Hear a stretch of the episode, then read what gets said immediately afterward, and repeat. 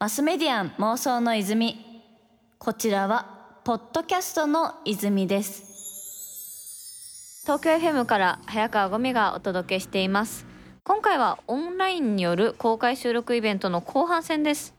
スペシャルなゲストさんをお呼びしております。ラッパー、シンガーソングライター、トラックメーカー、音楽プロデューサー、そして株式会社 BMSG の CEO も務めるSKY-HIさんです。よろしくお願いいたします。よろしくお願いします。ということで、前回はソロ活動の原点にある妄想と、会社を立ち上げてこれから何をしていこうと妄想されているのか、未来のお話をお聞きしてまいりました、はい、さて今回ですが、様々な顔を持つSKY-HIさんが多種多彩な才能についてどうやって伸ばしてきたのか、その方法論を聞いていきたいと思います。なるほど。結構多分これを聞いてる皆さんも感じられてると思うんですけど、めちゃくちゃフットワーク軽いなと、はい、私もすごく感じていて、なんか結構若い頃からこう選択だったりとか決断ってものをご自身でされてきたんだなって部分すごく感じるんですけど、こう選択とか決断ってある意味責任も自分に返ってくるじゃないですか。そうですよね。ちょっとリスクがあったりもするところをこう思い切ってやれた強さってどこから来てるんですかね。はい、いやーなんでしょう、RPG の宝箱開けるとこくらいからじゃないですか。なるほど。フロアの宝箱の開け残しがあるのが嫌だったんですよね、昔から。ちなみに私もめちゃくちゃゲームやってたんで超わかります。その、ね、ぐるぐる見ちゃうやつですよね。そうそう、村人とも全員話したいしわかります。ちょっと裏とりあえず見ときたいしみたいな。そうそうそう、壺はとりあえず割っとくしとかはありますね。そういう後悔が嫌なんですよね。なるほど。じゃあしない後悔っていうのが一番怖いというか、知らないとか、はい、やらなかった後悔っていうのが一番怖いみたいなとこですかね。そうですね。知らないとかやらなかったっていうことが嫌で、その知識欲とか好奇心とかそういったものが多分ベースにあるとは自分も自覚してます。でも確かになんか私自身もこう、なんでそんなにモチベーションあるんですかっていうような質問をされても、いやなんかやんない方がちょっと嫌な気持ちになるというか、なんかそうですね、多分部屋が片付いてないと嫌だくらいの感覚にちょっと近いのかなと思って、私は部屋片付いてなくても全然いいんですけど、なんかその部屋片付いてないと嫌だっていう感覚にちょっと近くて、ね、なんかやってないとちょっと気が済まないみたいな感じもなんか前提あったりとかね、だからなんかそのあたりはこう興味を持つみたいなのが意外に根本にあったりとか、なんか自分が知らないことあんのがちょっともやつくとかも、実はその興味持つってところとかからも来てそうですもんね。そうですね。それは本当にあると思います。音楽そのものが好きになったのも多分それだと思うし。あ、じゃあ結構音楽もね、こうそれこそ昔のものから含めて今のものまで結構こう深掘りのしがいがあるから、はい、ある意味ここまでこうのめり込んだみたいな側面もあるんですかね。そうですね。本当一人のアーティストを好きになった時にインタビュー読んでたら、こう出てくる他のアーティストの名前があったんで、それをまた聞くようになって、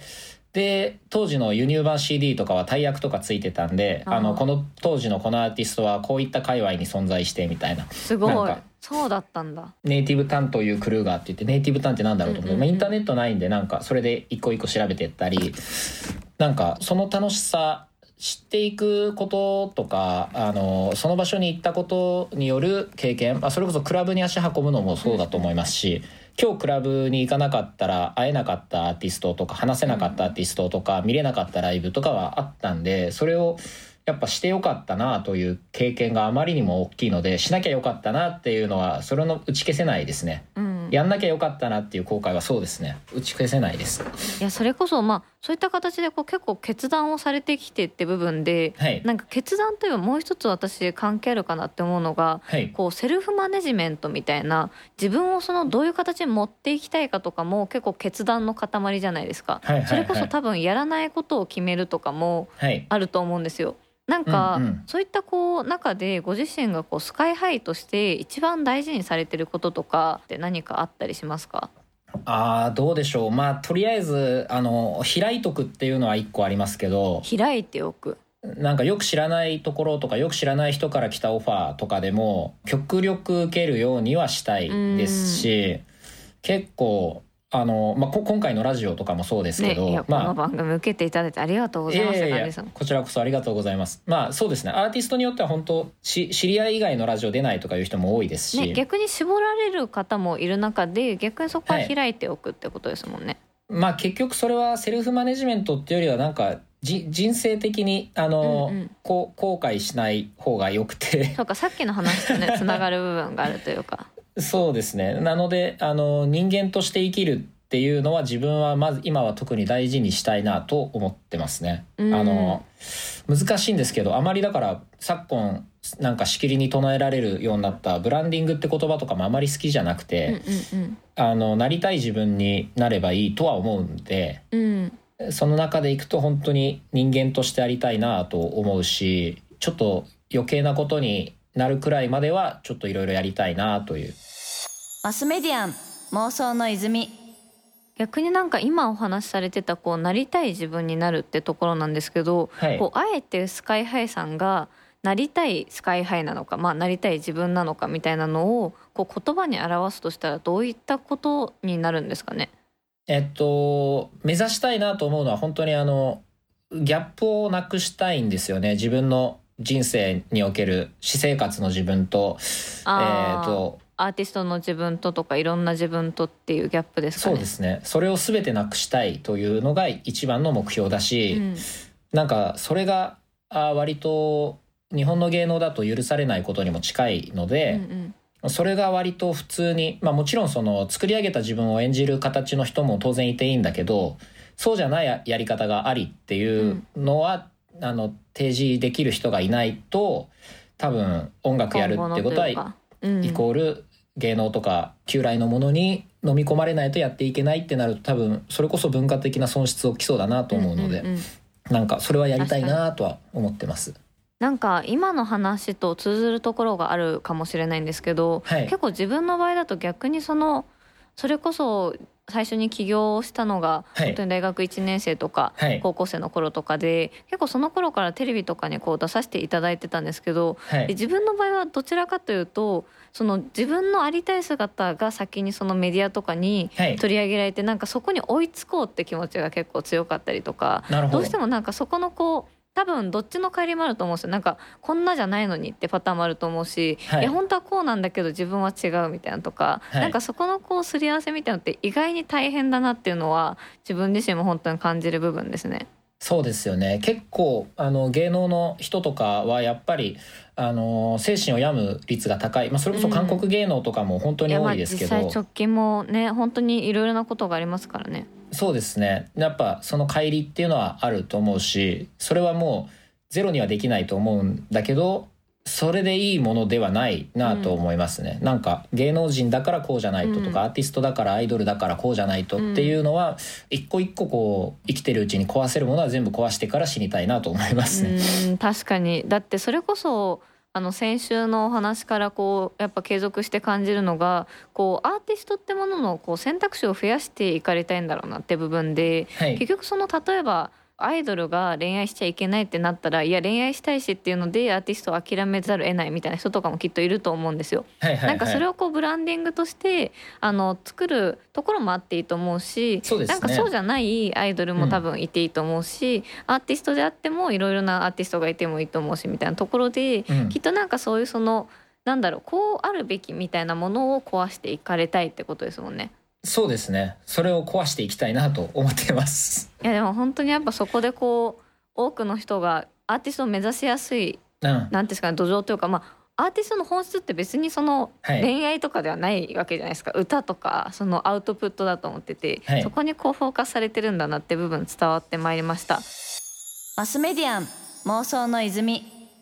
東京 FM から早川五味がお届けしています。マスメディアン妄想の泉。今回はオンラインによる公開収録イベントということで、スペシャルゲストに現役アーティストで社長1年目のSKY-HIさんをお迎えしております。やってきてます。どうも。やってきてます。もうありがとうございますお願いします。先ほどはですね、こういかにアーティストの選択肢を増やしていくかって部分がそもそも今のセルフマネジメント、セルフプロデュースのところにもつながってるというお話を聞いてきたのですが、ちょっとさらにそのアーティストのこれからみたいなところ深掘りしていったら面白いのかなと思いまして、はい、このコロナ禍になっての今後のそのアーティスト活動の形とかこうSKY-HIさんが考えられてるなんかアーティストってもっとこうなったらいいんじゃないかこういうあり方もありなんじゃないかみたいなものってお伺いできますか？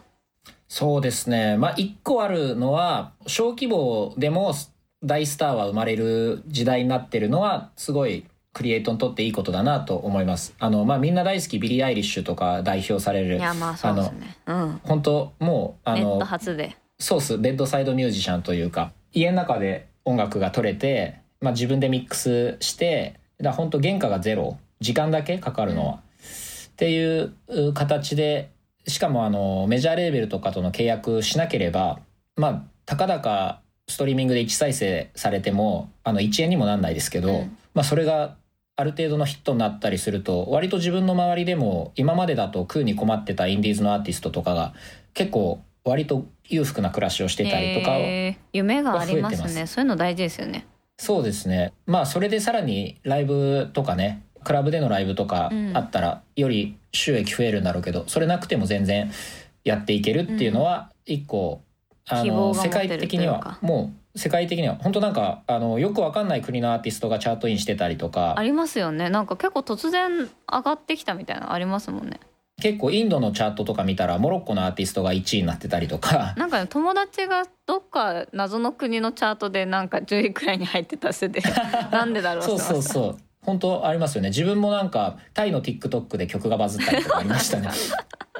そういう意味では本当あまりいわゆる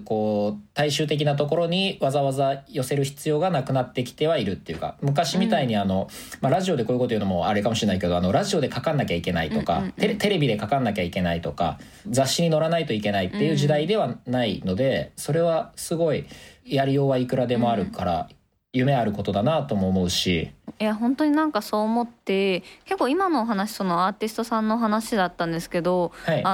知人で八代あずきさんって方とカメントスさんって方が漫画家の2人が結構ご自身の八代さんに関してはご収入をもう公開されてて、でカメントスさんもしっかり食えてるぞってことをすごい発信されてるんですけど、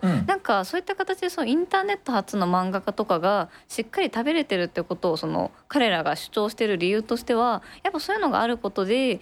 ゃあ漫画家目指してみようかなって思う人が増えてほしいっていうところらしいんですよ。そうですよね。だから結構そういう話にも近いのかなと思って、やっぱアーティストって映画の中とかでも結構ひもじい描かれ方をするじゃないですか、アーティストの彼氏がみたいなのとかも、そのテンプレで紐でみたいな感じのニュアンスがあったりとか、だからそことかもしっかり成功してる人がいるんだっていうのが可視化されていくことも結構重要なんだろうなっていうのはすごい今感じましたね。そうですね、思います。あとはちょろっと編集さん漫画の話ちょろっと出たから思うのは、その先週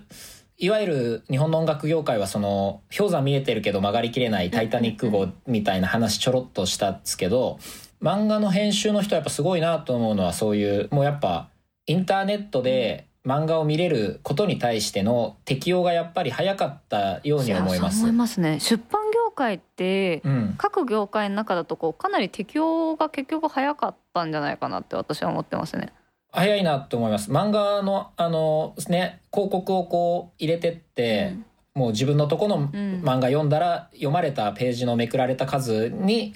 対応して収益を入れていくみたいな形とか、新しいお金の生み方、広告ここで入れてとかいうのもそうだと思いますし、すごい早かったと思うから、あれは本当参考になりますね。確かにそういう新しいそれこそ漫画もそういった形で適用されてるような会社も特に出版業界多いなって思うんですけど、音楽業界もあったりなかったりみたいな感じな気はしていて、そうですね、だからそのあたりがゴロッと変わっていくとかそういうきっかけを作れるようなね会社に、なっていくのかなとSKY-HIさんの会社に関しても。そうしないとマジでやばいっていうのはあると思いますけど、もうこのまま氷山にぶっ込んでいくぞって感じの危機感を感じられてるってことですもんね。本当に割となので自分は二重契約というかアーティストとしてもともと契約していた Avex との契約も未だに継続している状態なので、割と特殊な形なんですけど、それが許される時代なのはそういう背景もなんか、一部の人はこう期待してくれて、まあいつも勝手に泳いでたし、勝手に泳いでたらたまに結果ついてくるから勝手に泳がせようみたいに思ってもらえてる感じだと思いますね。マスメディアン妄想の泉。